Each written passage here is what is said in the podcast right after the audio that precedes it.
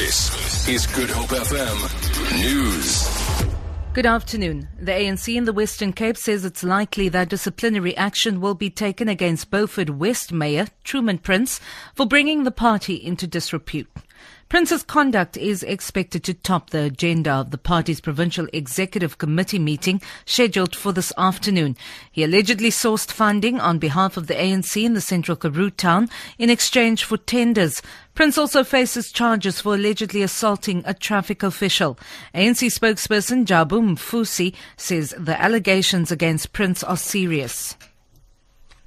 Comrade Truman Prince is the mayor of Beaufort West an area which is actually critical, a base of the African National Congress. And then that we do not do the things in the manner in which he has actually alleged to have done things. The REC, um, I believe that it has actually met yesterday. And then they will be advising the Provincial Executive Committee on what we must actually be doing because the PC itself must engage on this matter Former Western Cape Police Commissioner Arno Lamoer says he is ready to have his day in court. Lamoer and five co-accused face 109 charges including fraud, corruption, money laundering and defeating the ends of justice. They appeared briefly in the High Court in Cape Town for a pre-trial conference and the case was postponed to the 6th of May. The accused are out on 5,000 rand bail each. Lamoer spoke to journalists outside court.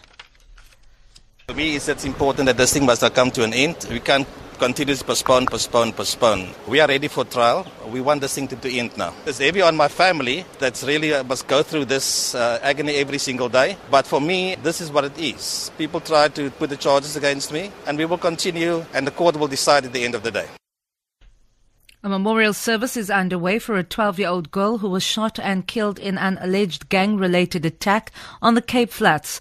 Grade 7 learner Stacey Ganger was shot and killed near her home last weekend. Two other young children have lost their lives in a similar way in the area recently. During a visit to Belhar, newly appointed Western Cape Police Commissioner Lieutenant General Khombinkosi Jula said he was serious about ending gang violence in the province. We have task teams that are focused specifically on the gangs. And we are also applying the POCA Act in order to ensure that where it is clear that there are established structures and leaders that are, are behind gangsterism and drug dealing in this area, that we dismantle and ensure that those structures are, are disintegrated. The Western Cape Health Department says the number of people infected with meningitis in the Southern Cape has risen to 42. They include 40 children under the age of 12 and two adults. Health authorities have been battling to contain the illness since the beginning of December.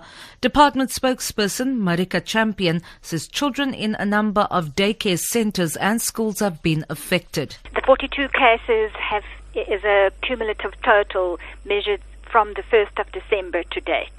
Symptoms can be varied, uh, overlapping sometimes with various other illnesses.